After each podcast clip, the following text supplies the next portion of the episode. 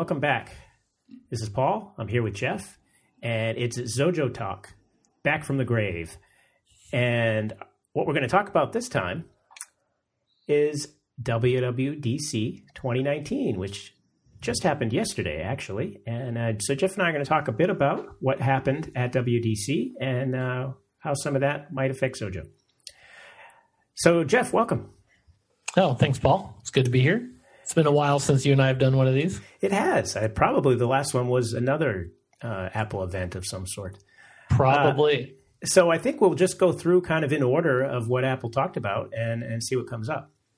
So uh, th- this keynote was super packed and it went long. Uh, it was almost like two and a half hours, I think, and they were practically running on and off the stage to cover stuff. So uh, a lot of things. They started off uh, with a recap of some of their uh, services stuff, which we don't really need to get into too much, but that transitioned into Apple TV, which I'm a big fan of. Uh, I, Me too. I, I, hardly ever use our cable box. We really only have cable so I can get Red Sox games. Uh, I don't really use it for anything else. I primarily use the Apple TV. And one cool thing they announced, it's the only thing I really remember, is the ability to have essentially user accounts. So you can uh, swipe over from the side and get a panel, and you can pick who's watching. So I can pick the hey, I'm the one watching now. These are the shows I last watched. Get the next episode, and then my daughter, who also uses Apple TV, probably second after me, can swipe over and watch her shows. And we don't have a lot of overlap between what we watch for shows, so it's good that yeah, they're separate. We, we use Apple TV as well. In fact, we got rid of cable six years ago. So we've been when, when we've been uh, stream, doing streaming only with Hulu and Netflix, and of course Netflix has had the concept of of user accounts um, for a long, long time, and it's so it's a little surprising that it's taken Apple this long to have that feature. But like you, um, what I watch and what my daughter watches, for example, are often very, very different. So um, that yeah, I, I really appreciate that uh, that new, new feature. Um, going back to the services, though, one thing they did show when they were talking about the services that found, I found really interesting was they had a preview for a new Apple only series called All of Mankind. Oh, that's right. Yeah, that that TV show preview. Yeah, that was interesting. Yeah, and, and the premise was is that the Russians were the first to the moon. It's an alternate reality series. So the Russians are first to the moon, and then what happened? And basically, the space race never ends as a result of that. And so I think that's just a really, really interesting premise. I, have always, you know, loved space stuff anyway. So yeah, certainly. If it, as I tell everyone, if it's got space in it, I'll watch it no matter how bad it is. But this looked like it was made by Ron Moore, who did the Battlestar Galactica remake, which I really mm-hmm. liked, and he's done some Star Trek stuff, and I think now he's been doing Outlander on Starz, which my wife really likes. So okay, so you know, Paul, you were talking about uh, how you only keep cable for baseball. You should look at what a MLB subscription would be versus what you're paying for cable. Well, actually, the problem with the MLB subscriptions is they have this MLB TV package that lets you essentially stream games, but because the uh, the rights to the cable stations are uh, location based, everything's oh. black everything's blacked out. So I can subscribe to MLB TV, and I can get every baseball game except ones that the Red Sox are playing in because those. So what you need, so there's the solution is pretty obvious. Then you need to adopt a different team.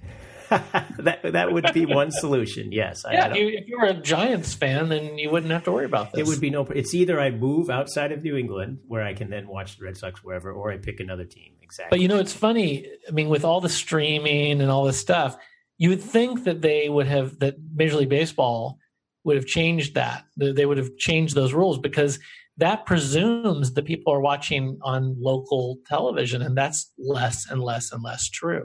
Yeah, I'm so, hoping when the contracts start to come up to be renewed that these things get changed slightly. Yeah. I think a lot of these were really long contracts, and you know, you got different markets, and they probably are going to want to switch it all at once. So who yeah. knows? It's complicated. Well, Apple TV is really great. Um, I've been using Apple TV for TV for a really long time. Got my parents on it now.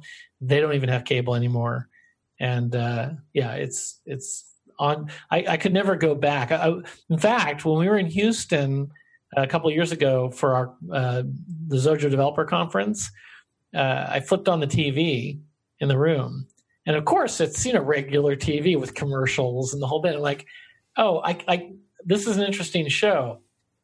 Oh crap, I can't like go back to the beginning. I have to watch it from where it is now. And then the commercials came on. Oh, commercials! you know, I'm like totally spoiled now by by streaming TV, having done it so long. Yeah, definitely. And I'll look forward to the user account thing also because my daughter would often play music on the Apple TV when she has friends over. And of course, my account is the one hooked to Apple Music on the Apple TV. So she would play things like uh, the Hamilton soundtrack.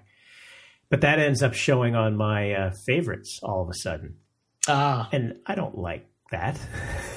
oh, that was a new feature they added, by the way, uh, of the music app on the Apple TV was that you, I think was there where you could actually see the lyrics scrolling by. Yeah, well, the lyrics, I bet they would enjoy that. I just don't want the music she's listening to to end up starting being recommended to me or similar things where Correct. Know, we don't again have music overlap interests. So uh, that that'll all be nice to get separated. So moving on from Apple TV, which is a, definitely a fun thing, uh, Apple immediately jumped to iOS. Uh, which is probably a little different than years past, where iOS is often the closer of these conferences, and they did it at the beginning. So, uh, me personally, I was a little excited when I saw that because I was like, "Oh, that means more Mac stuff," which we'll talk about in a bit. Uh, but they put iOS at the beginning, and they announced uh, the next version of iOS, which I loved when uh, Craig Federighi came out and said his crack marketing team came up with the the name, and it's uh, it's and they can count, and it's iOS 13. Yeah, that was pretty funny, actually and uh, and it certainly is uh, always funny to me how Apple does that. Where you know, as we'll talk about the Mac names, uh, they they hardly ever refer to the numbers for the Mac OS updates, but on iOS they still refer to the numbers. So uh, odd little difference there. And uh, one of the big things they highlighted with iOS uh, 13 is the new dark mode support, following what they added to the Mac last year with the dark mode support. so that was interesting. I- I'm still rocking an old iPhone 7 Plus not one of the new fancy OLED ones that probably will benefit greatly from dark mode. Uh, but I could certainly see at night, which is often when I do tend to use uh, the phone. It can get dark here in the winter in New England. Uh, you don't want bright things hitting you in the face, so dark mode is probably something I would only use in the evening, though. I'm not sure I would love it during the day. What do you think? Well, it's, yeah, it's interesting. They highlighted the well, sorry, they didn't highlight the fact that there's a setting apparently in iOS 13 where you can tell it to switch automatically at night to dark mode. So it's not like Mac, Mac OS where you're in dark mode or you're not. You can actually have it, you know, like they have night shift, right? Mm. They have that feature. Well, you can have it switch to dark mode at night. Um, I saw some speculation in some news articles yesterday with it where they were suggesting that it might be um, running in dark mode might be a battery savings, but I think that's actually not accurate. Uh, or if it is, it's minimal. And, and the reason I say that is if that was a significant battery savings, Apple would have highlighted that in the keynote. So the fact that they didn't tells me that when they put black on a pixel, it's not that they're turning that pixel off, they're they're actually putting black there, um, because otherwise dark mode would absolutely be a big energy saver. Um, so it it likely isn't. Uh, yeah, that's interesting. I guess we'll have to to see. It's possible also that it's not actually black black. It could just be dark. But uh, right, that's that's yeah. another possibility. It could be close to black, but not actually right black. They also before they got to dark mode, uh, and I think it's good to not overlook these things. They said that apps are fifty percent smaller, and that updates would be sixty percent smaller and that apps would launch faster, but I don't remember how much faster. I want to say they said like 50% faster. Yes, I think it was 50%. Yeah. So I'm I'm interested to see what they've done to make the apps that much smaller. Um, you know, and the updates, you know, apps, new apps that you download and updates are significantly smaller. So right, yeah. I mean, I could see the updates. They could maybe figure out some way to only you know, like send down what's different between uh, uh, what was you know already on your your phone. I mean, I remember back in the old days, you know, I'm talking like 20, 30 years ago, you'd get a, an update on a floppy disk and it would have like a binary patch that would right. update something. So it would be much smaller than the original installation. Uh, right. It's kind of funny. We're kind of going back to that, but uh, well, yeah, maybe. they're either doing some sort of diff, or more likely they're doing some kind of compression. Is my mm. guess. Maybe they're doing some on the fly compression or something. But anyway, it's good to see the apps will be smaller, um, especially because they just increased the size, the, the upper limit for downloading apps over cellular. Right. Yeah, I saw that, which a lot of people that have more unlimited plans really appreciate. Yeah. And then another thing for those of us that have more modern phones, that FaceTime or sorry, Face ID rather is they said is 30% faster. Now, I think Face ID is already pretty fast, but making it faster is is obviously better. So yeah, uh, I, I, I mean from people I know that have the newer the phones with the Face ID, I, I can't say I've really heard people say it takes too long. Usually they say by the time they're ready to move their thumb on the screen or something, it's already identified them. Correct. It, it, the way Face ID works is you almost forget there's any security, almost, because it just you're already looking at the phone. So there's no special thing you're doing, you know, to uh, you know, with Touch ID, you rest your finger on there and it's got to be the right finger, and you wait for it to do its thing. But with this, by the time you go to swipe up, it's already identified you. So, and yeah. I, I, I, can say that uh, I don't. This although we're talking about Apple stuff right now, I, I do have a newer Android phone which does have uh-huh. face identification, and it works just like that. As soon as I pick it up and look at it, it's I've authenticated me before I swipe to open the phone, and it or, or even like pointed at a picture of yourself that you printed out. Yeah, I haven't I haven't done a thorough test to see how secure it is, but it certainly is super convenient. yeah, I'm. My parents are about to upgrade to uh, iPhones that have Face ID, which is good because they can't seem to grasp Touch ID. They push the button and then it asks for a code, and they type in their code. And like, no, rest your finger, and that's just a exercise in futility. They they just can't understand the, the distinction. Whereas with Face ID, there's nothing for them to do. Right. So that's really great. Anyway, but yeah, I think it's really cool that they're doing some performance improvements on uh, app size, launch speed, Face ID, um, and that they were significant enough to mention. Uh, they also mentioned something, and they just kind of went past it pretty quick, but I saw some applause, and that was um, swipe while typing. So, so uh, from the keyboard, you could like move your finger around to to. Um, it, it almost looked like it made it easy to type with one hand that's right. impression. Yeah, I saw. I think Craig was doing that when he did a demo of something. He was just swiping his finger between the keys without lifting them up, and so without actually typing, you're just swiping your thumb or your finger from key to key to key, and it figures out what you're doing. And the way that that I think that that works because I've read a book by the guy that um, created the original iOS keyboard is that the way the iOS keyboard does um, the way it, it, does the auto completion, the way it guesses what you're typing, you'd think it's looking at letters, but it's not. It, what it does is it looks at the shape. Right? You you you start spelling a word and you press a letter and you tap another letter, you tap another letter, and it looks at the shape that that series makes on the keyboard. It then compares that shape to the shape that other words make. So it's not looking at the letters at all it's looking at the shape and how close the shape that you went from matches the shape of other words. Interesting. Yeah. So I can see that the swipe while typing thing would work the same way. As you go around the keyboard, you're making a shape. You're going from this letter to this letter to this letter, and that creates a shape. So that's how they would guess. That that way you don't have to actually they're probably looking at how long you pause on a letter. So you'll pause just long enough to then change directions, right? Actually, it's not even the pause, probably. It's just the change of direction, right? To another key. Right. Yeah, that makes sense.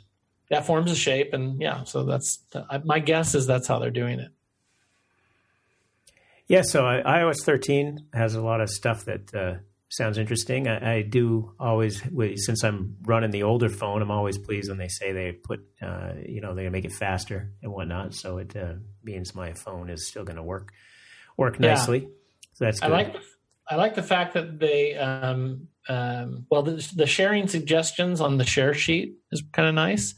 They look at how you share like, oh, well, mostly when you share with Paul, you do it via text message. And mostly when you share with Jason, it's an email. And so they they combine those things together. So you see the person's icon, and then you or avatar, and then you see there's a little badge icon indicating, you know, if you drag it here, you tap here, it's going to share via email. Oh, okay. I, I didn't of, notice that little subtle thing on the screen that it, that was what. Yeah, was yeah. So okay. they they've done some nice stuff there, and then um, I use the Reminders app a lot, and it looks like the Reminders app is now pretty context sensitive, so you can start typing something and it figures out from what you type when you want the reminder to happen or where and that kind of thing. I thought that was pretty cool.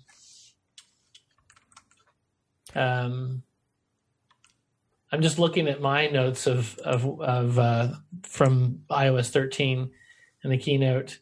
Um, I thought they're greatly improving the maps. Yeah, the map stuff looked uh, uh, dramatically improved. I, I do use Apple Maps a lot uh, as opposed to Google Maps, and even sometimes to my chagrin when it leads me astray. But because uh, I always forget, I have Google Maps on my phone, but I, I, always just forget to go to it. And it'd be nice to see a, a bit more detail in uh, in Apple Maps.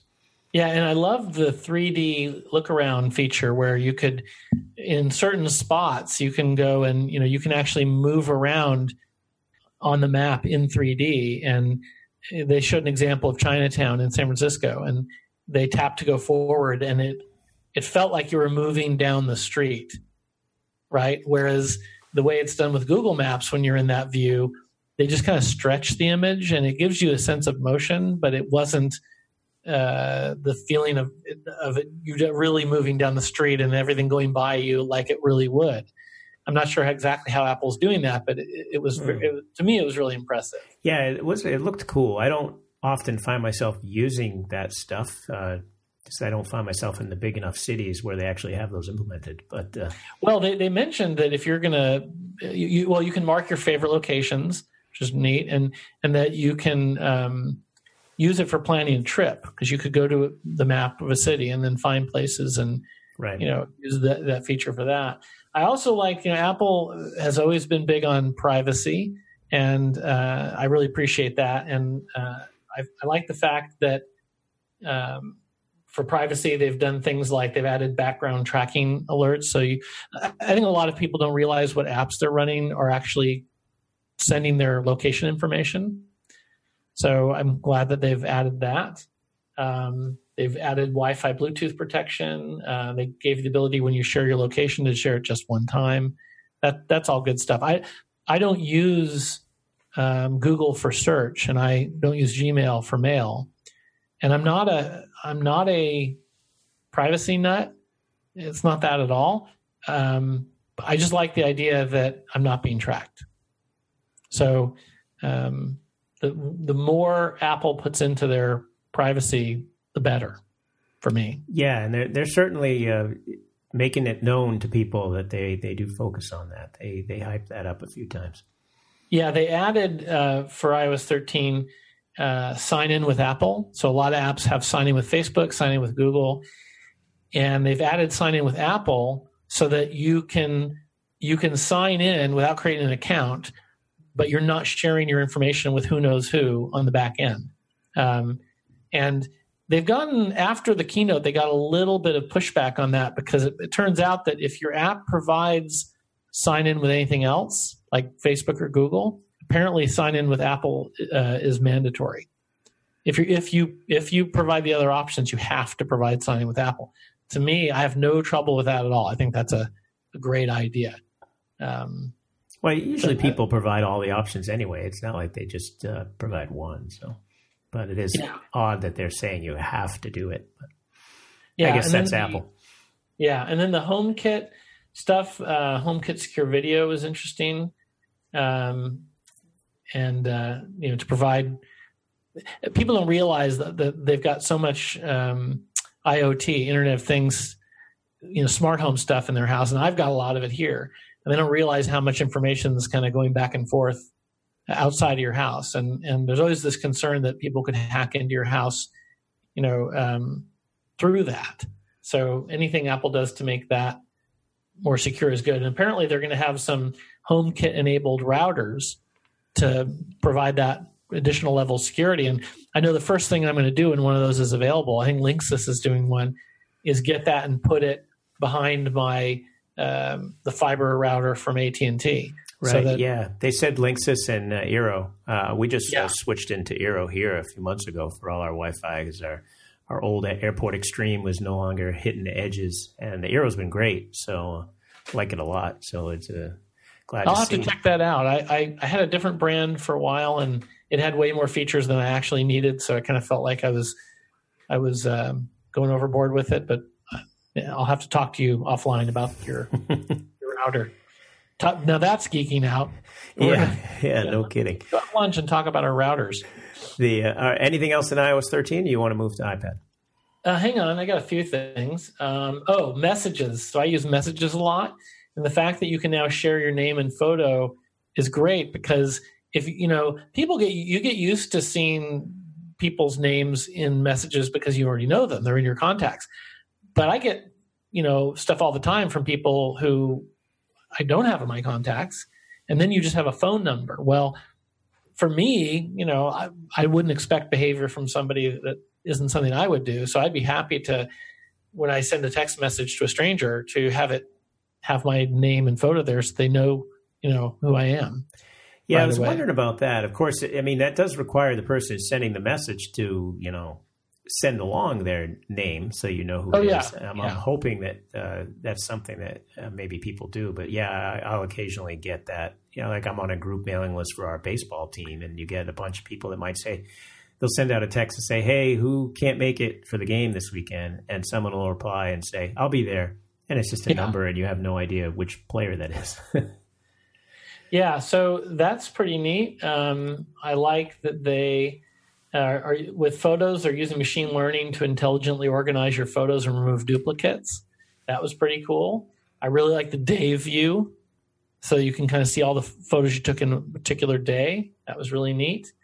Uh, the year view is cool too. And then I'm a big fan of the AirPods, and uh, I love the fact that they've made it so it can read your incoming messages as they arrive um, you know, I'll be out on a walk with my dog and I'm listening to a podcast and a text message comes in and I stop and, you know, go switch apps and go look at the message. But if it could just read it to me as I'm walking, that'd be great. I'm also um, a big fan of CarPlay. I actually bought a CarPlay compatible radio and had it put in my car because my car didn't come with it. And they've improved the dashboard quite a bit. So you can be listening to music and using maps at the same time. You can have the con- well, you can do that anyway, but you can have the controllers for both, Ah, so you're not switching apps, which is really nice. Um, and this is something that's a little tidbit that I I was looking at the at the, some of the release notes for um, iOS 13, and it was uh, um, just kind of a high level overview, and they were talking about what works and doesn't work. And for CarPlay, it sounds like they might have integrated garage door support, which would be great to be able to open and close your garage door right from the CarPlay uh, UI. So that was cool. I'm also a HomePod user. I've got a HomePod. And the one big thing, you know, they mentioned handoff, so you can like be listening to a podcast, come home and have it. That's cool. I, I don't know that I would use that, but but they added live radio, 100,000 radio stations. So you can listen to just about any radio station on your HomePod, which is cool. But the big thing to me is they've added the ability for it to recognize individual users. So I've turned off the feature where you can tell it to remind you of things, that you can tell it to put, you know, send a text message, put things on your calendar, because it would only be mine. I don't want my kids, you know, altering my calendar. Yeah, yeah, but now that- yeah. Yeah, now that they recognize individual users, presumably we'll get all that, you know, that personalization. That'd definitely be more useful. As same problem with you know I had with the Apple TV. You don't want all that stuff jumbled under one account. You spend all this time keeping things separate. Yes, yes. And then last but not least, they um, they've added the ability for the phone app to send unknown callers directly to voicemail. So that's kind of cool. Um, and the here in the United States, the FCC has recently granted um, the phone carriers the ability to do more spam tracking. So we should be getting fewer and fewer robocalls and things like that to our phones, which is great. I, I use T-Mobile, and when they identify one, it'll say scam likely in the caller ID. Yeah, Verizon does that too with their new app. Uh, I can't say it's recognizing as many as I would like, but it, it has caught a few. Yeah, and I use Killers, an app for the iPhone that'll um, it'll both tell you if an incoming call is is likely, you know, scam or you know advertising, whatever, and then you can report calls to them back to the app, which I do. Um, and it'll also RoboKiller will actually answer the call. Like if they know it's a um, telemarketer, it answers the call for you and plays a recording that makes it sound like you're talking and, and the other person starts talking at you and, and it's hilarious to listen to those because they don't realize they're talking to a recording. Yeah, I've heard of that. That's kind of funny. Yeah. Anyway, but so yeah, so so a lot of great stuff in iOS 13. Um, I'm looking forward to it. Yeah, one other thing that I saw, I think that was part of the iOS 13 thing, was they showed how Siri speaks with a much more natural voice. Is that in that section? Yes, yes. And that, that little clip they had, which was a really long sentence essentially, uh, did sound remarkably better. I mean, it was uh, borderline creepy in how how good. Well, yeah, I don't think the audience entirely appreciated how much better it was because I was surprised that the reaction wasn't better. But I think it's because they haven't changed the the the if they had changed the voice, if it had been two different voices, right? I think that people would have appreciated it more.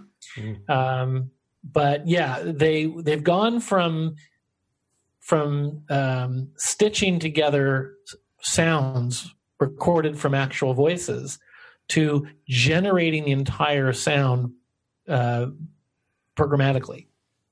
So it's it's no longer a human voice at all. It's a completely artificially created voice, although they're using the current human voices as their you know their base, right? So yeah, I, I, expect that it's going to sound a lot better. And if you think back to the original Siri, it's just progressively gotten better and better. The one thing now that we're talking about Siri though that I'm a little surprised they didn't address, and maybe it's because they feel that they can't do it well enough yet, and that is Siri does not understand context, and uh, the Google uh, Assistant does. So I've messed around with that on Android, and yeah, you can ask the Google Assistant a question, and then you can it'll answer, and you can follow that up with with you know asking for more details, and it feels more like a natural human discussion. It does have its limits, though. It's almost like uh, you have to do it exactly the way they expect, or it doesn't work all that well. Yeah, I so, ran I ran into that just last weekend. I was complaining about it to my wife. I was grilling something on the grill, and that's probably the number one thing I use Siri for is to set timers when I'm grilling. And uh, I went back to check on whatever it was I was grilling, and it needed a couple more minutes, so the timer wasn't quite done. And I said, uh, "Add two more minutes to the timer." Oh my gosh, Siri did not understand what I was talking about. It, it, the yeah. timer was already running; it had like five seconds left on it but uh, it could not figure out that I wanted two more minutes on the currently running timer. It just came back and was totally befuddled. Yeah, I get the feeling that Apple's feeling is that we don't have to be first. We don't have to be. We don't want to rush it. We'd rather do it right, and and then put it out than to, you know, you don't want to. There's the old saying: you don't want to. You don't want great to be the enemy of good. But at the same time, you you don't want you, well apple has always said they want the user to be delighted right and you know it, it's not it's like samsung's whole folding phone disaster right i mean how, how the heck did that happen right so you don't want people to have a certain expectation and then you don't deliver on that expectation and relating this back to xojo that's why we don't talk about things that much anymore that we're working on. We'll, we'll, we'll talk about in, in general. We don't talk about re, you know release schedules and all that because you know we can't be we can't be 100% sure when something's going to ship it. We're going to ship it when it's ready to be shipped. That's when it's going to ship. So uh, I, I feel like Apple to a large degree does the same thing. Everybody has their hits and misses. yeah, totally, totally. I mean, even big companies like Apple. That happened yes. this year with their uh, their charging pad that they uh, thought they. Oh, that was a disaster. To... Yeah, it's All also right. interesting about that because they there are other companies that make charging pads, so I'm not clear on what Apple was shooting for that they decided they couldn't accomplish. All right, well, let's move on to iPad because they did something a little different there, uh, yep. which was they essentially said, well, you know what? The iPad is starting to become different enough that we want to uh, say the operating system is different and by giving it a new name. So they went with uh, iPad OS. Uh, sometimes you can predict these things, uh, they're not too clever, but uh, iPad OS.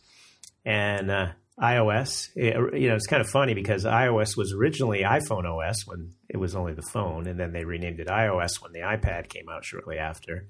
And, uh, now I wonder if they'll go back to iPhone OS because iOS is really only the phone again now. I guess. Uh, I think iOS is so well known as a brand. I don't see them. Yeah, maybe not. It's just. I'm funny. not even clear on why they felt the need to different. I mean, iPhone and iPad are already different enough I'm surprised they felt the need to differentiate the OS brand. Yeah, I mean, I guess we'll have to wait and see. I, I just you wouldn't expect them to be like uh, updating them on different schedules, but I don't know. Maybe that's something they want to move towards. I don't know. Yeah, I'll I'll say this. Uh, it, it seemed like overall, when I think of all the things they talked about for iPad OS, um, it's clear to me that the iPad is becoming inc- the, the, lines between the iPad and a laptop are becoming increasingly blurred. You know, uh, split view, better multitasking, all the improvements to file browsing, um, being able to download fonts straight to the iPad, being able to plug in um, USB uh, or like flash drives and stuff and have it sh- be able to browse those from the file browser. Um, easier text selection, drag and drop, uh, three finger swipe to undo instead of shaking your iPad. you know, this is all about making the the iPad a very usable. Um, it's just more powerful now. I mean, it, yeah. you don't. For many people, there's no need to have a laptop at all because the iPad can do these things well enough for what they need. I personally don't even own an iPad because I prefer a laptop, being an old time computer user. But I know, like my my in laws, I you know, and parents, you know, you run into tech issues when they're using computers and stuff, and uh, moving them to an iPad is often a great solution because it's harder to mess up an iPad, and it's because it keeps you a little more focused on what you're working on. Uh, you just can work with it better. So well, that's think, exactly what I'm planning to do with my parents. They they're on an iMac, and you know they've got iPhones, so moving them to an iPad will be a lot simpler.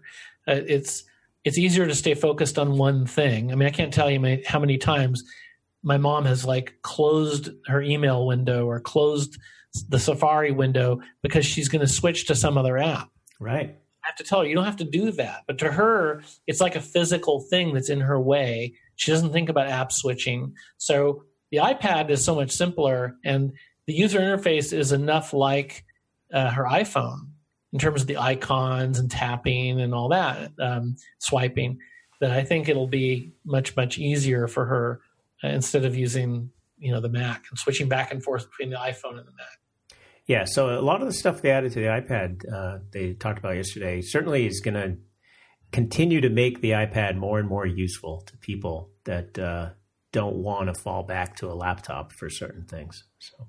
Yeah, they've added the ability in iOS 12, I think. Yeah, I think it was iOS 12. They added, they added the ability to do screen recording, which I found really useful.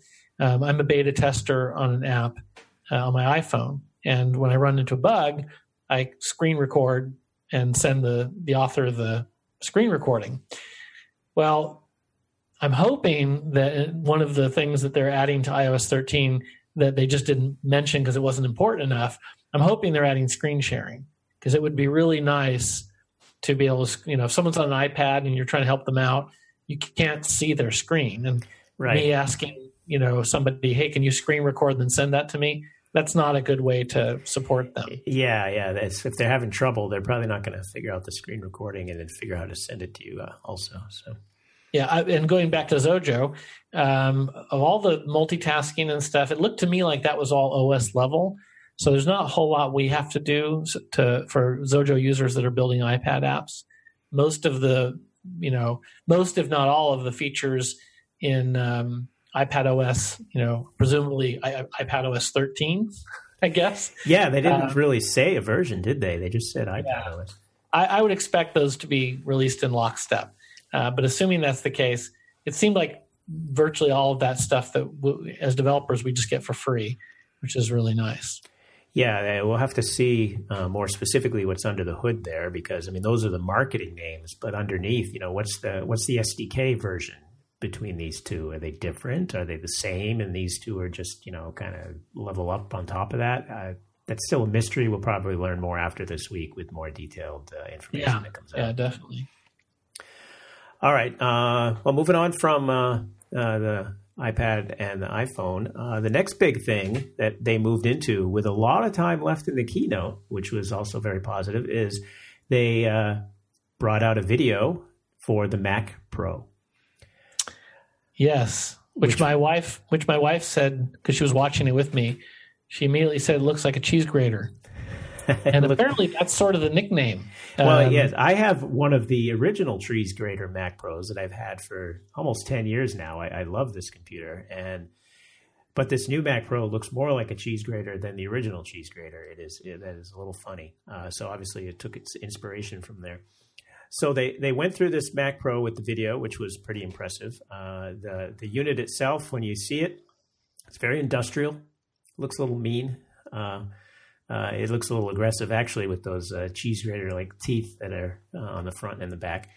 Uh, and the specs that it can go up to are amazingly impressive. Um, yes, up to 28 cores, 1.5 terabytes of RAM. Uh, yeah, you know that's Eight PCI expansion slots.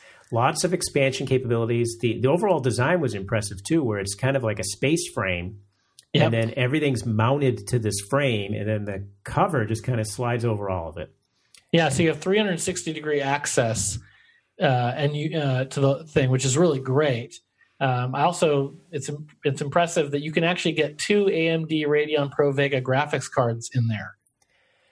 Yeah, yeah, that's a that's a lot of power and a lot of slots, a lot of expandability, like they promised they were going to get people, and uh, that was all great uh, people were drooling at the the specs and the demos. That demo of Logic, where they had like a thousand different uh, right. instruments playing at the same time, and it just it wasn't yeah. bogging or skipping or anything. Uh, people really seemed impressed with that. Uh, that that's sort of a, a wow demo, I suppose, because that doesn't seem like that's a real thing people would actually do. But that was darn impressive.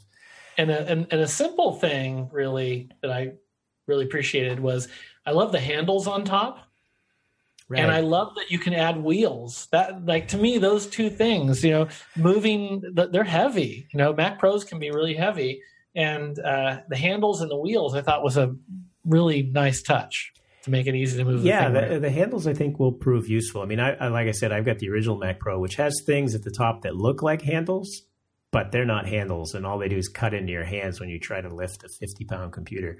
Uh, so this should be a little more maneuverable. Not they also mentioned that there's going to be a version that's rack mountable. Yes, uh, they they didn't. They only showed a quick picture of that, so I'm not yeah, sure what that means because the, the, case of this one didn't seem to be a perfect rectangle. It seemed tapered a little bit. Um, yeah, I I got that impression too. So it's clear that you you you're not going to order a Mac Pro and then rack mount it. You would order the rack mounted version of it. Right. Yeah. So maybe just the outer cover is a pure rectangle and slips over that face space frame differently or something. I don't know. We'll we'll see as more information leaks out because they said this was something that would come out in the fall. Uh, which you know, as people need to be reminded, the fall goes all the way to December twentieth. So, yeah, yeah, that, that's likely it'll be close to that end of the fall before we uh, hear anything specifically. And then they yeah. announced what the starting price was for this Mac Pro, which you know, all of us have been anticipating for a while because, like I mentioned, I have a Mac Pro and it's getting a little long in the tooth. So uh, it probably is going to need to be upgraded at some point. And I wanted to be able to add a Mac Pro to my spreadsheet to see what made the most sense. But the Mac Pro, this new Mac Pro, starts at $6,000, which I, I, think I heard more than a few gasps from the audience at that starting price. Um, and I got to say that price surprised the heck out of me. I mean, the iMac Pro starts at five thousand dollars, and it includes a display. And the starting specs for this Mac Pro, the six thousand dollar one, aren't great. Uh, you get an eight core Xeon, 32 gigs of RAM, a measly 256 gig SSD, and a rather basic Radeon Pro 580X graphics card. Those, I mean, the the Xeon at eight cores is is fine. That's decent. That has to be the minimum. And Xeons are certainly expensive CPUs, but the SSD and the video card are are not great at all. So the buy-in well, to get yeah. a Mac Pro is high.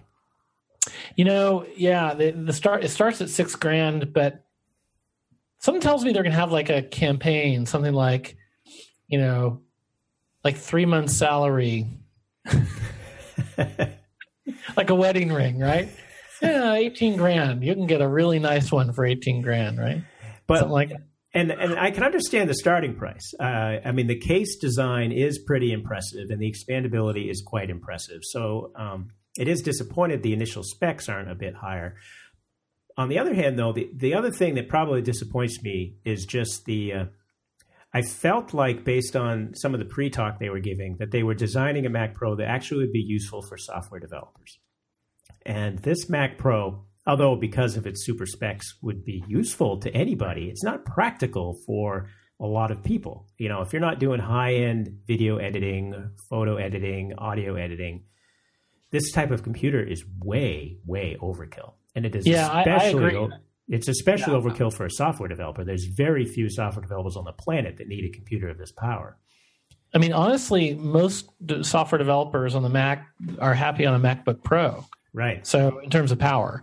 So, yeah, I don't think that the Mac Pro is, I don't think this Mac Pro and probably any Mac Pro recently uh, well, there's only been two, right, that have been in the recent years. So the, right. The, I don't really call the other one, but the little cylinder one, right? I think that and this more recent one, I don't think these were ever aimed at software developers. They're aimed at heavy content developers, so video and audio editing, which I is agree. what they show. I agree. They're definitely aimed at that. I just I had the impression, and, and maybe I misread some of their comments or stuff, that they were gearing something towards software developers. I mean, they were they did introduce this at the developer conference. I could have sworn there was a slide on there that said well, most of their yeah. pro users are developers. So it just it felt like a slight mismatch to me that maybe this should have come in closer to four thousand rather than six thousand. But well, yeah. See, I look at this as. Uh, it was probably more of a timing thing. They know that they get a lot of press around the keynote at WWDC, and they had the Mac Pro ready, and they didn't want to have a separate event for it because um, that wouldn't get nearly as much press. So I think that they slid it in here with a, you know, it, it, it's not that good of an argument that it's for software developers because I don't really think it is.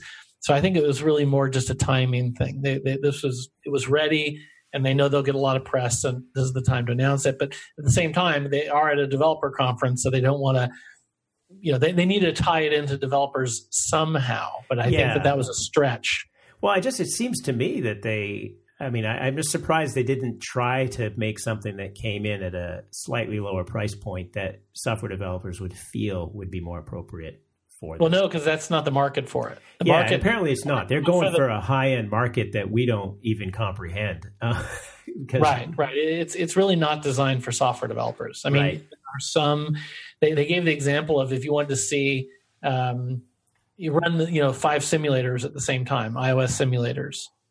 Okay who needs to do that really? I mean you know that, that just seemed a little bit uh, hard to imagine that that's much of a it was really just a tie-in to make an excuse to talk about it. right. Well, and it's, it's like a, I think I was mentioning to somebody. I mean, certainly, if this were like you know given to any software developer, they would take it and enjoy sure. it immensely. But it just you would never hit uh, the the capabilities of it, and it's and the expandability to me is what I really wanted to be able to get a hold of a Mac that had that level of expandability without a six thousand dollar buy-in. So I guess that's probably right. where I'm coming from. I don't necessarily I don't need 28 cores. I'm happy with eight cores, but I like the level of expandability so the computer doesn't obsolete itself uh, quite as quickly.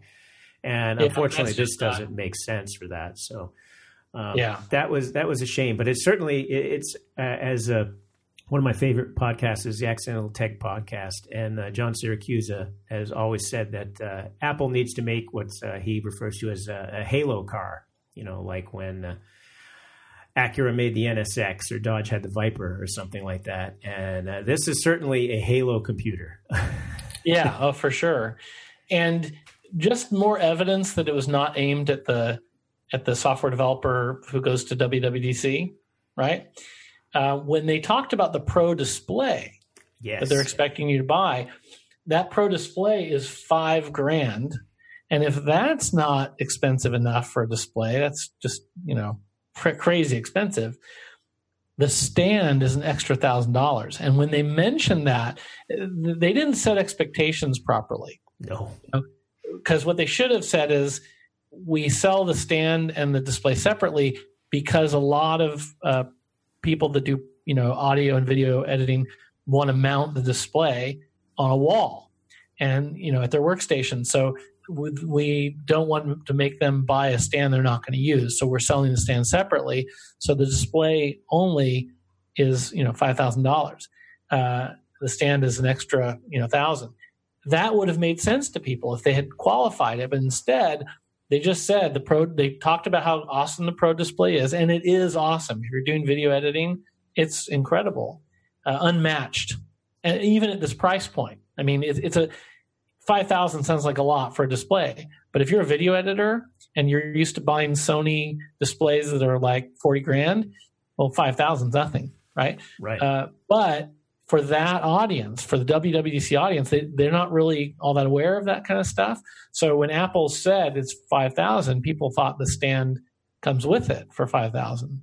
And then they mentioned the stand afterwards. And I, we all heard the audience kind of, you know, chuckle a little bit at that, like, oh, come on. Yeah, they so, might have even been better off saying the the display was six grand or five grand without the stand. And, you know, it's funny you say that because that was my initial thinking. You're absolutely right. It would have been better to say it's six grand, and then if you don't need the stand, you know, you can take off a thousand dollars, and it's only five thousand. That's that's exactly right. And but this again is a is, is a funny thing because that the display itself, the 32 inch kind of wider 6K style display is something that I think most developers would love. Developers love screen real estate. Often, many run multiple monitors so they can have multiple, you know, uh, source code views, display views, you know, web views all open and spread out all around you. So having one big display is something developers would love, but no developer on the planet needs a display with this level of HDR or color right. support or any of that other stuff. Right. It's not made for them. And right. and and on the other hand, spending say ten thousand dollars on a computer, let's say a Mac Pro that's more fully pimped out, right? Not not to the extreme, but just what somebody would need who's in video editing, and then a spending another six grand on a monitor. So maybe you're at twenty grand by the time you're done between the two. When you're when you're used to paying Sony forty grand or more for just a screen, spending 20 grand for an entire solution, that's a deal. right, right, and it's just so that that market twist, and I, I, guess it just still bugs me just because the Mac Pro in the past, but granted, it's the distant past, has been such a great developer computer, and so you're attached to the name, and then the Cylinder one came out, which really also was not a great developer computer. It had dual video cards, which again most developers don't care about, right, and, and limited expandability, and then so this one was rumored to get back to the expandability, which was nice, but it's really high end. So uh, certainly, I mean, a, a powerful computer. Uh, I'm not saying it's a bad value necessarily. It's just uh, the buy-in to get into this is higher than I think most people really wanted. But yeah, well, most people who are software developers. Yes, most well, and everyone who is sitting in that audience, I imagine, is a software developer. Yeah. yeah. So again, I go back to my original um, guess, and that is that the it was just timing. Right. well, they had yeah they had to announce it at some point, and uh, this is as good a, a, point as any. So moving on from the Mac Pro, uh, Apple also announced the next version of Mac OS. And they did. They uh, they came up with their code name. I guess it's not the code name; it's just the name they go with. It's the name, yeah. Uh, Catalina is yep. is is the name, um, and I guess after number- Cat, yeah, it's after Catalina Island, which is off the coast of Southern California, which I I grew up there, so um, I saw Catalina all the time. Uh, from my parents' house, we watched the sun go down behind Catalina Island every evening, and you could tell what time of year it was without looking at the calendar because if it went down the southern part of it of the island, that was one time a year, and as the year moved on, it the sun went down further and further towards the north end of the island. Right. And I visited Catalina a few times as a kid. So So I think this would be numbering wise, that would make it 10 15. Is that right? yes, we're on 1014 now, right? Uh, oh, you might be. Yes, 1014. So this will be 1015. 10 15. All right. So there we go. 10 15. Uh, so uh, notes I have here for for things I wanted to mention about Catalina. Uh, iTunes is uh, apparently getting split into multiple apps a podcast app and a music app and a TV app. Yep. And uh, I, I music is what interests me the most. Although to be honest, I don't listen to music much on my computer. That's mostly a phone thing for me. But I am eager to see what they've done to the music stuff to uh, to make that all work. I, I don't really care about podcasts also on the computer. That's a phone thing for me. And I certainly don't come to my office to watch TV shows on my computer either. So, Well, so let me talk to all this then. Um, I think it's great that they're doing it. I don't listen to a lot of music on my Mac. Mostly I use it on my iPhone. Um, I listen to podcasts mostly on my iPhone. And but TV, but TV. Sometimes I use my Mac if my wife or my kids are downstairs and they're watching TV, and I don't really want to watch what they're watching, but I do want to watch something. I'll come up and watch it on my Mac in my office. Um, I like the fact that they're splitting it into apps just like they do on iOS. yes. So, you know, you got a music app, a podcast app, a TV app. I like that the podcast app will let you pick up, you know, from it's basically handoff, right? So I'm listening to a podcast, I'm out on a walk with my dog, come home, I want to continue listening to it. But from my Mac, it'll just remember where I was and, and pick up from there. Uh, that's pretty cool. And I like the fact that it uses machine learning to index spoken content for searching. That's a pretty cool. That's a thing, a feature that you probably won't use it that often, but when you do use it, it'll be really, really helpful. Yeah, that that will certainly be useful. I don't. That's not really a. I don't know if that's a Mac specific thing, or they must be doing that on at server level at some point. For Oh yeah, I'm sure they're doing. Yeah, it's not. I'm sure it's not being done locally. It's being. Yeah, it yeah that that will be definitely useful. Yeah. Um, and Well, I also thing- like. The, Oh, sorry, I also like the fact that the TV app they added 4K HDR playback and Dolby Atmos on you know the newer uh, Macs. ah, yeah, that. Uh, I guess you gotta if you got your Mac hooked up to stuff to take advantage of that. I guess that would be good. Um, certainly, it seems like the Mac should be capable of displaying that if you paid for that content. Yeah. Uh, related to apps, I, I wanted to jump ahead to the the big thing they didn't really mention in the keynote, but has been uh, foreshadowed for some time, is the fact that uh, Catalina will not run any 32-bit apps. Wow, they didn't. They, yeah, they didn't mention that at all, did they? They did not mention that at all. They, you know, over the past year, and I think at last year's WWDC, they mentioned that Mojave would be the last one. The phrasing was weird that they used. They said the Mojave would be the last version of macOS that can run 32-bit apps without compromise. Now, the without compromise phrasing is odd because Catalina just won't run them at all. so, I mean, that's not a compromise. It's just it won't do it. But uh, so it won't run them at all. So if you have a 32-bit app that's still on your computer when you install, it's going to get one of those uh, Ghostbuster slash icons stamped over your app icon, and if you try to double click it, you just get an error message that says you need to contact a developer about finding a newer version. So 32-bit on Mac um, when uh, Catalina is released is uh, officially gone. So That's kind of amazing. We've been living in a 32-bit world for so long. I mean, Apple was an early adopter of 64-bit, you know, in terms of their processors, even on the iPhone. Uh, but it is kind of amazing to think that we're seeing the end of 32-bit on the Mac. I mean, it's you could kind of see it coming, but it's still amazing that it's here. Yeah, and still, it, to some extent, feels like it might be a little aggressive on the Mac. But I mean, if anyone can do it, Apple can do it. They were more aggressive on the phone, but they had much more control there to make that happen. Uh, so it'll be interesting to see on the Mac side because it, it, seems like this is not that Mac is big for gaming, but it seems like this will really impact games that uh, maybe aren't as newer, but people were still playing on their Macs that were 32 bit and just now aren't going to run at all. Well, it's interesting you, say that because that's the one thing I was thinking of when you mentioned that 32 bit uh, is, is ending. Um, there have been games that I've kept around, you know, because I'd like them, even though they didn't look that great anymore, you know, relative to newer games. But I liked them, so I kept playing them, kept them around. But then what ends up happening is is that they're, you know, they won't be playable anymore, and that's just, you know, things don't last forever. I mean, that's just the way it goes. Um, so what are you going to do? All right. So uh, in uh, Catalina, uh, Apple talked about a few new technologies that are rolling out, and mm-hmm. one of mm-hmm. the first ones they mentioned. Oh, maybe I'm not getting the order right, but one of the ones they mentioned is uh, something called uh, Project Catalyst, yep. which is something that I think people have been referring to informally as Marzipan over the past yeah. year or so. And Apple said it was a way to allow you to move an iPad app over to the Mac.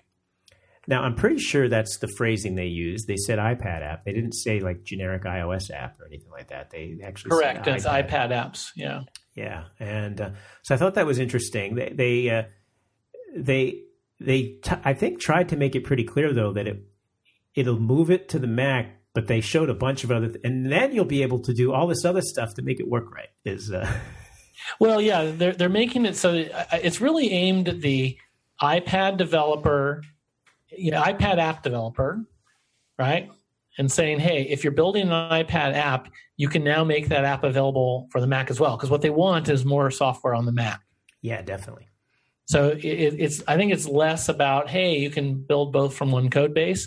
It's more hey, iPad developers make versions for the Mac. We've made it easy for you to do that. I wonder if it's also a way to get more iPad apps uh, in that because I think a lot there's a lot of iOS apps, but are there as many apps that are also tweaked to work really well on the iPad? And maybe they're hoping, well, if you kind of get two birds with one stone here, maybe you'll uh, you'll do an iPad app that's more iPad-ish, and then also get uh, a Mac app that way as well. It could be, but honestly, it doesn't seem like they're trying to attract Mac develop Mac desktop developers to the iPad. It, no, I'm not thinking that direction. I'm just thinking iOS develop get iOS developers, of which there are plenty, yeah. to focus on building actual iPad apps as opposed to just doing iPhone apps. Oh well, maybe. To me, those are two completely different categories. Mm. You know, uh, you develop an iPad version of your app because you can benefit from all the additional screen space but there are apps that just don't benefit from that at all. So, um, but we'll see. We'll see what happens. They also added uh, Sidecar, which is uh, built-in support for uh, using your iPad as a second display for your Mac. And right. I'm I'm doing that right now. I, I have had a app to do it called Duet, uh, which I've been using, and uh, so it's interesting that they're building it in. I feel a little sorry for the guys that make Duet because I think it's going to take a huge chunk out of their business, but perhaps they have other um, apps that they make. Anyway, but that's a that's a neat technology to have built in, and they also built in or they've improved the um, the Find My you know they, have had Find Find iPhone and all that that that app for tracking down your phone, which I've I've used many times to help people find lost phones um, so now you can use it with your Mac, and and even if your Mac is off, um, which is really interesting. And they, they talked about the fact that it relays the it relays your Mac's location by using via Bluetooth by using nearby iPhones and Macs. So, you know, you you've you left your Mac in its case at a restaurant, and it's obviously closed, so it's not running, and somebody else's iPhone is nearby, it sends a signal to that iPhone, which sends it to Apple, so that when you get home and you go, oh, shoot, I left my Mac, you can go on your iPhone and see where you left it, even that, even though it's turned off. That's really neat. Um, I also like that they added activation lock for the Mac. So if somebody steals your Mac, it'll be useless. Um, and so the more that more activation lock gets popular, uh, the fewer times Macs will get stolen because there won't be any point. Um, one of you know one of our engineers, who Paul, you know, Stefan, who is in France. I remember him telling me when he lived in Paris that he never took his iPhone out of his pocket when he was on the subway. He says if you took it out of your pocket, someone would just take it out of your hand. Really? Yeah, but once Apple made it so that you could lock your phone to your Apple ID, he said that just stopped happening because it was it was useless. Right. yeah, the thief couldn't do anything with it, so find other right. things to steal uh, that you can uh, turn around. Yeah, so I think that was a really smart feature for them to add to the Mac.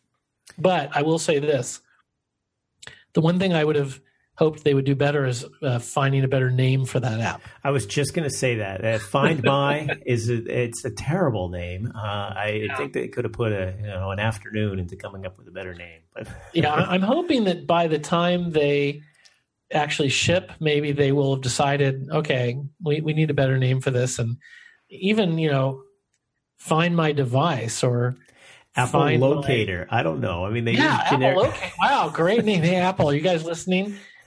Paul just said it. Apple Locator. That's a great name. I don't know, uh, but yeah, Find My just seems like they didn't finish their thought. Yeah, that's exactly right. All right. Uh, so another uh, thing that they announced, uh, part of Catalina, is some improvements to their AR suite of uh, technologies, and uh, I don't remember the specific names of all of them besides ARKit. Um, well, there was Reality Kit. That's right. And then there's Reality Composer for creating 3D models and animations, which basically they made that really easy so that when Paul, when you and I need to do it, we won't be totally, I have no clue what we're doing. Uh, it sounds like that was something made for us. And then a couple of really cool features they added were people occlusion, which means that you can have someone in the frame and it knows how that person relates to all the 3D objects around them. And normally that kind of rendering has to be done uh, after the fact, frame by frame, you know, and, and they're doing it live on the fly, which is just really amazing. So objects can fly in front of you and things like that. That was pretty neat. And then motion capture live. That was pretty darn cool. Yeah, those two things were neat. Uh, and then they did a, uh, a fairly lengthy demo of uh, Minecraft Earth that uh, yeah. uh, that showed off uh, several or maybe even all of those uh, particular things. And uh, and that was weird because at that point my son had gotten home from school, so he was watching that with me because he does play Minecraft, and it was weird and fascinating, and I found awkward at the same time. So I, I don't know about that, but it certainly was a technological tour de force. Agreed. I, am not sure how many people are going to walk around their living room holding their iPads up right. in front of their faces. Um, that's one of those things where you know, Jobs, Steve Jobs said, you know, you don't want um, you don't want a touch surface on a laptop or on an iMac because holding your hand out, holding your your arm has weight to it.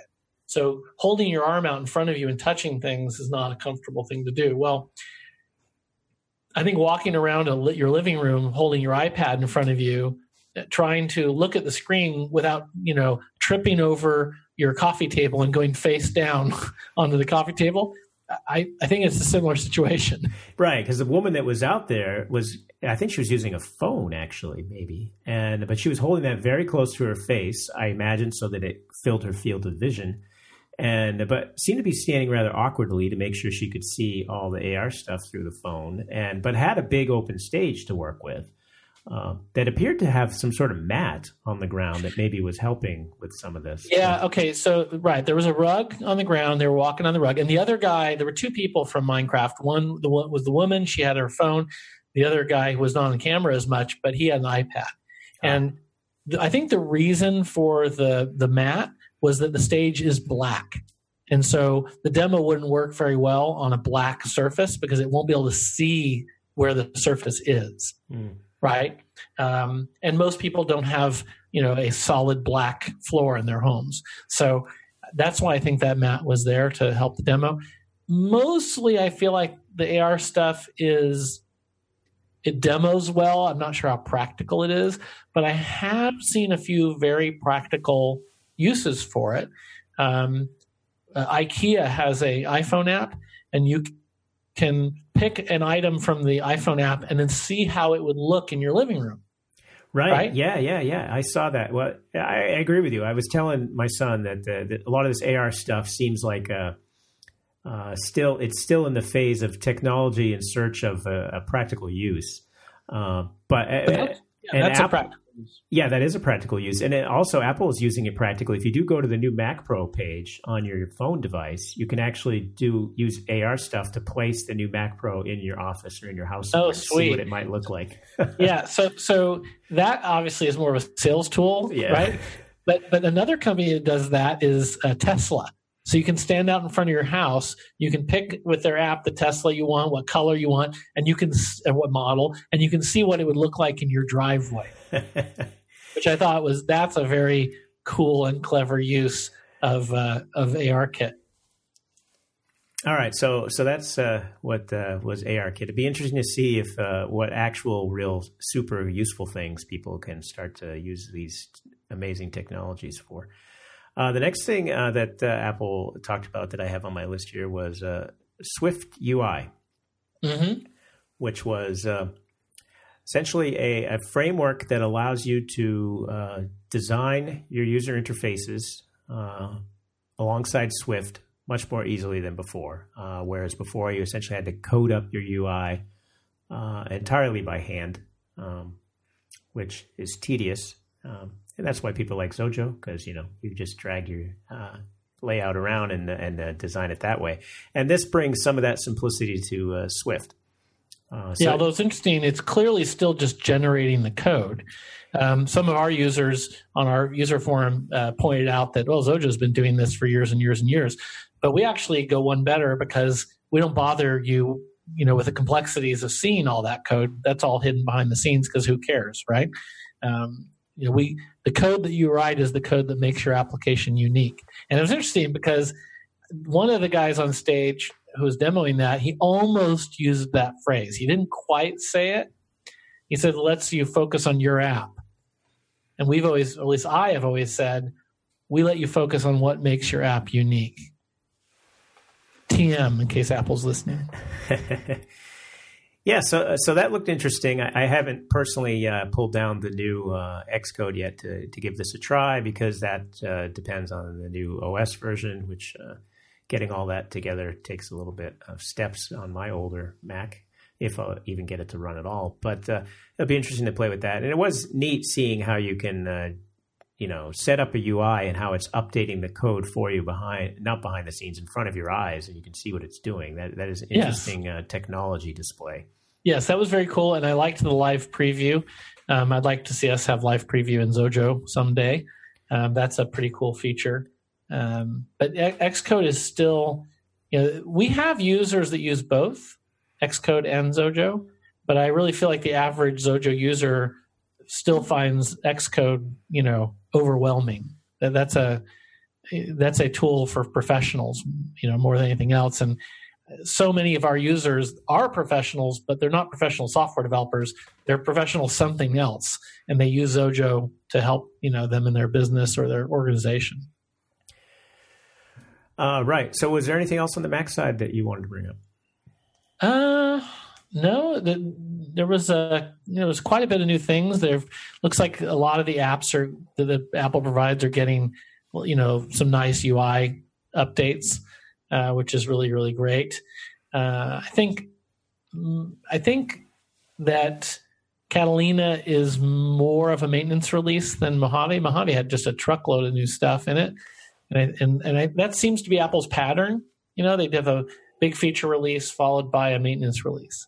They, they, it seems like they kind of right pattern and, their uh, development. Uh, and Catalina will work uh, based on what I just looked up uh, on Macs from 2012 or newer, except for the uh, the original cheese grater Mac Pros, which are not supported for Catalina. I'm sure someone will figure out how to get it to run because uh, those Mac Pros are often more powerful than like a MacBook Air from 2012 or newer. Um, and uh, should probably be able to run it, but uh, uh, the graphics card is often the limiting factor, so you're required to get a beefier graphics card. So, uh, from my perspective, I'll have to wait and see on that one to see if I can get Catalina running on the Mac Pro. Uh, but maybe by then it won't matter. yeah, and the only downside to all this, and it's the same way every year at WWDC, is that uh, they show all this stuff in June, and we've got to wait until October to actually, you know, have a version that we're going to run, you know, in production. Right, right. So, uh, so yeah, a lot of Mac stuff. We'll certainly be keeping an eye on that and uh, testing Xojo with the betas and whatnot to uh, make mm-hmm. sure everything continues to work as you expect. Uh, and speaking of which, um, we wanted to briefly touch on how some of these WWDC announcements um, might affect Xojo. Uh, yeah. So probably the the biggest thing that uh, that jumps uh, to us is uh, the iOS dark mode, mm-hmm. and uh, adding that uh, to your Xojo iOS apps is something we obviously want to be able to do. And I think you I think you recently wrote a blog post about that because it's not something that was really a surprise. I, I, think everyone saw that this was coming for quite some time. We certainly did, yeah. So uh, I think uh, adding dark mode to iOS to your iOS built apps, I, I, don't think at this point we think that's really a big deal. It's it's just framework side stuff. And yeah, we've we've looked at the APIs that are involved in that, and uh, you know when we did when we did dark mode for uh, Mojave, right, macOS Mojave. Um, we didn't have any you know existing api from another platform that already had it. And we didn't see it coming. It was a out of the blue kind of feature from apple. And we needed to support it both in the uh, framework and in the ide itself and the ide has got a, just a truckload of custom graphics so all those assets had to be updated so it was, it was a huge job really but for ios well the IDE isn't an issue. That's pretty much already done. Um, the um, we already have events and properties and things in the framework for for dark mode, so we don't have to worry about that. Because when we designed that for macOS Mojave, we said, well, what about you know another platform coming along and needing it as well? So we already thought about that. So it's really just the ability to enable it, um, you know, for your app to basically recognize that the user is running in dark mode and, and switch to dark mode. Uh, and the overwhelming list of controls in um, in Xojo for iOS are already native controls, so all of that's free. So yeah, I think it's going to be a fairly trivial change for us based on on the analysis we've already done of the of the new APIs and the work we've already done to support it in uh, Mojave. We're not expecting it to be any big deal at all, really. So, right, obviously, yeah. until we're building with the iOS 13 SDK, but you know, uh, aside from that, and that'll just, just, you know, we'll just have to wait and see on that. But it doesn't seem like it's going to be a big deal. Right. Yeah. Uh, and and we probably would be moving to the iOS 13 SDK anyway because we're we've been trying the last year or two to stay you know more recent with those anyway. Right. Well, we right. What we've typically done is move to it in the release after the iOS SDK is finalized. Right. Um, we don't. It depends on how soon those things line up. It, if it works out that our release happens a week later, you know, we we might not do it. It depends on the testing time and things like that. But we try to make it so that the the next release after is is the one. We'll, we'll have to wait and see if that works out, how that works out this time. But it, that's typically the case. All right, and uh, well, one last thing I wanted to wrap up with, uh, which was something that wasn't mentioned at WWDC, but I think was something that a lot of people thought might be mentioned, and that was uh, ARM Macs. Uh, Apple did not mention that at all, uh, and that's been talked about a lot uh, over the past year. Really, is everyone's expecting that Apple at some point is going to put out some ARM Macs because they're getting such great performance out of their ARM CPUs on iPad you know, and on iPhone for that matter. And it, it, you know, it probably would be able to handle running actual Mac stuff. And in many cases, these ARM uh, devices are benchmarking faster than uh, Intel Macs. So uh, there was no mention of that whatsoever. Um, so it remains a rumor that will percolate for the next year, I guess. Well, I'll tell you this. Um, when I heard that, I didn't see the point.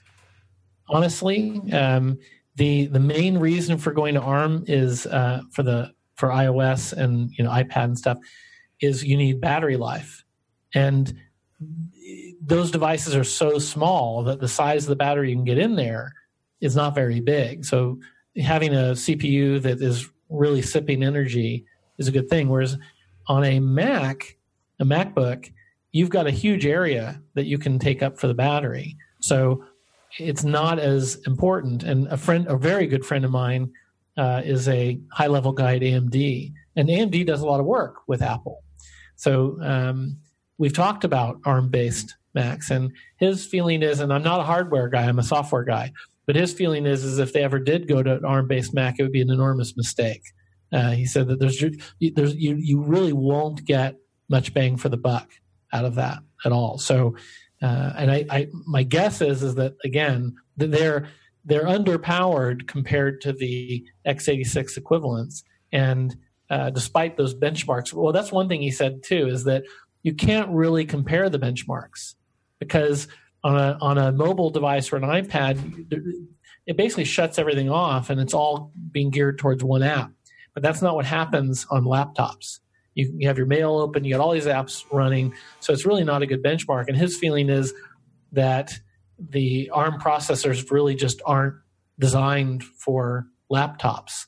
Um, right, right. Well, certainly on the benchmarking side, yeah, the benchmarks are very short term tests of the speed. You know, on the Mac, you might often be running something that takes a longer time and is using more CPU juice and thus more battery over a longer stretch. And it's still unknown how well, I suppose, the ARM uh, chips that are out there now handle that sort of thing. Personally, I'm not. I, I don't personally have any big uh, want for an ARM Mac. I, I like the fact that uh, you know x86 is uh, runs Windows, runs all the major Linux variants, and it runs Mac uh, obviously, for us here at Xojo, that is really nice, and it's oh, yeah. ni- it's nice from a computer standpoint.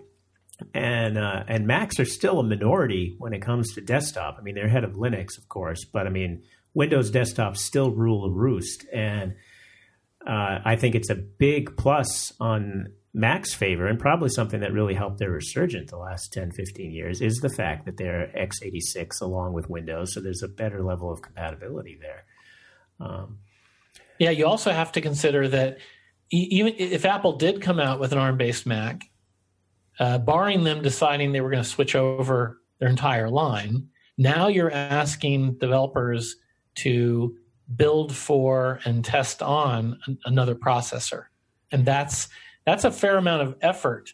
Um, and you don't want users having a bad experience where some of their apps run and some don't, unless you're going to have an emulator. Well, the emulator is going to slow things down even more because you're going from a processor that really is functionally slower than the one that they've that's in the MacBooks now. Once you consider all the cores and, and running lots of apps at the same time, I mean, you know, when you've got a, I mean, look at the architecture of iOS apps, right? You can get a message that your app is about to be shut down.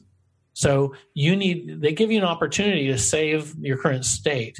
And what is expected is that when your app is relaunched, you will restore your state back the way it was before. So the the user experience is that oh, I just have all these apps running and I can just switch and it's all good.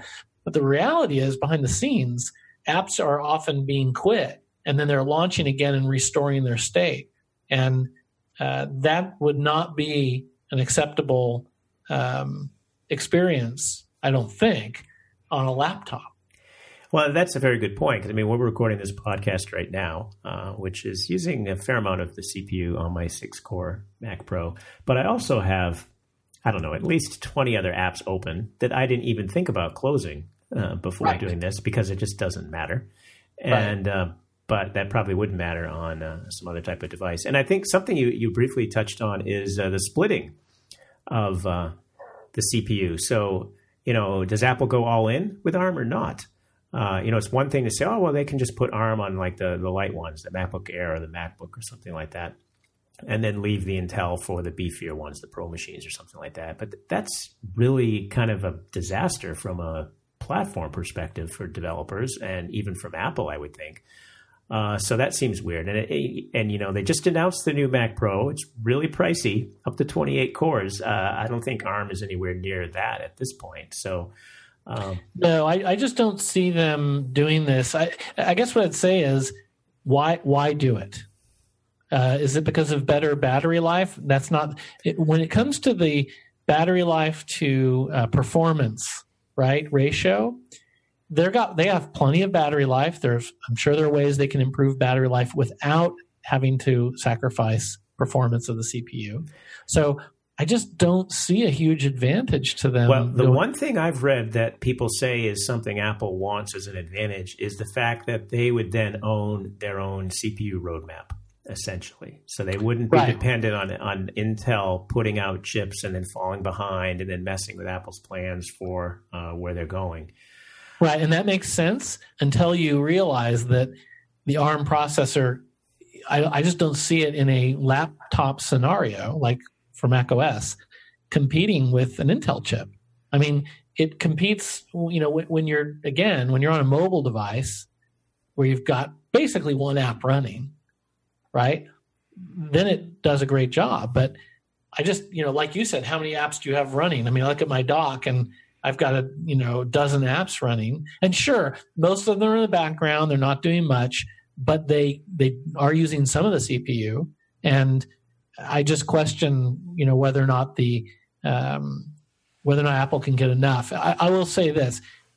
I don't think Apple would do it until they can show that they've got a huge advantage over Intel. If they right. got to the point where they really could just blow the doors off, you know, maybe a, a 20% improvement in performance or something like that, um, then sure. Yeah, you know. yeah. Well, that, yeah, exactly. I just counted now. I've got 21 apps running that are open in the dock, including one of them being VMware Fusion that is running uh, Microsoft Windows 10 with about six gigs of RAM allocated with it, right. running Xojo. So, uh, it's not like uh, my computer's just sitting here twiddling its thumbs, but uh, that uh, would be interesting. Yeah, and I remember when when Apple moved from PowerPC to Intel, which I got to admit, totally shocked and surprised me. I, I can't say I saw that coming, but at the time, even with the emulator thing, the PowerPC apps that ran under emulation on a, a, one of the Intel CPUs ran pretty close to the speed they ran natively. So that so at the time, Intel CPUs did have a pretty big performance advantage over PowerPC at that point. Yeah, and that was a big reason to do it was that the basically what it was was IBM wasn't keeping up in terms of the power platform design. You know, they weren't moving as fast as Intel was, and uh, and so they weren't getting new, faster CPUs, you know, quick enough. Um, so they decided to go to Intel, and then there was the side effect which I'm sure wasn't lost on Apple of being able to run Windows natively for, for users that need that. And like you said earlier, that's great for us, you know, because we can have one computer that runs every OS we care about. That's that's wonderful. Um, so this is the reverse of that.